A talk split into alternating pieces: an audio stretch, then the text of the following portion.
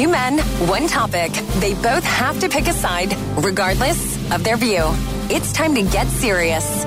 Jay Foch versus Nick Reed for The Debate on Power 96.5. Okay, what is our debate this week, Sarah? An 11 year old girl in Michigan recently put 50 cents in a Family Dollar vending machine before receiving a sticker that showed a white stick figure in a garbage can, along with the caption, White Trash. The girl's father complained before Family Dollar released a statement that read, We appreciate being notified and we are in the process of contacting the supplier to re- request more careful selection of appropriate items. So I want one of you guys to be Family Dollar, and I want one of you guys to be the person that put this white trash stick figure sticker into the machine. All right, I'll be Family Dollar, saying that we can't stand for these kind of stickers.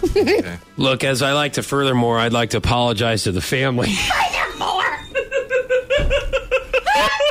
You just picked the biggest word you knew and then said it. I meant to start out with. You can't start a sentence with furthermore. Or I, I'd like to furthermore. How about furthermore?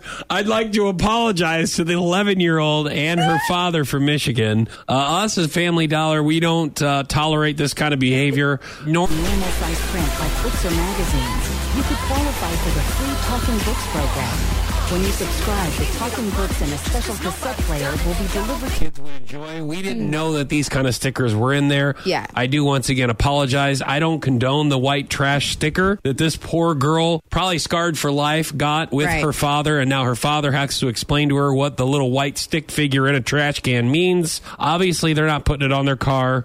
She's not putting it on her trapper keeper.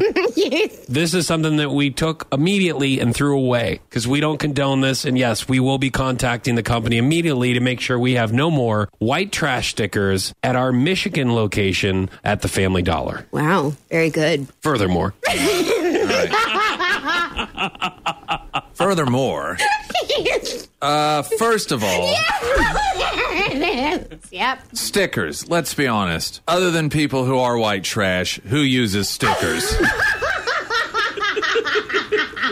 Have you ever seen a sticker on the refrigerator of a person that makes six figures? No. Have you ever seen a sticker, like a sticker, not a bumper sticker? I'm talking just a, a, ran- Right, a sticker that's different, right? Yeah. But have- have you ever seen a sticker in the window of a car that wasn't given to someone by their uncle because it, you know, had 300,000 miles on it and no floorboard due to rust? the stickers are for white trash anyhow. Secondly, these stickers have super adhesive on them to help if you buy it's like a collection series. Oh, you yeah. buy enough and it helps keep the car door on the car. These serve more than just decorative purposes for the aesthetics of everyone's enjoyment. These are to help keep things together. That hole in the bottom of your shoe, white trash sticker. yes. The hole in your underwear, white trash sticker. Thirdly, and finally, these are what we also like to call identifiers. That is, if these do not bother you, then you're not white trash. So if this is something that you find offensive, you've just tested positive for white trash. So it acts as a public service announcement as well as just an average everyday sticker. Nick Reed, will you marry me? You're listening to Foch and Sarah on Power 96.5.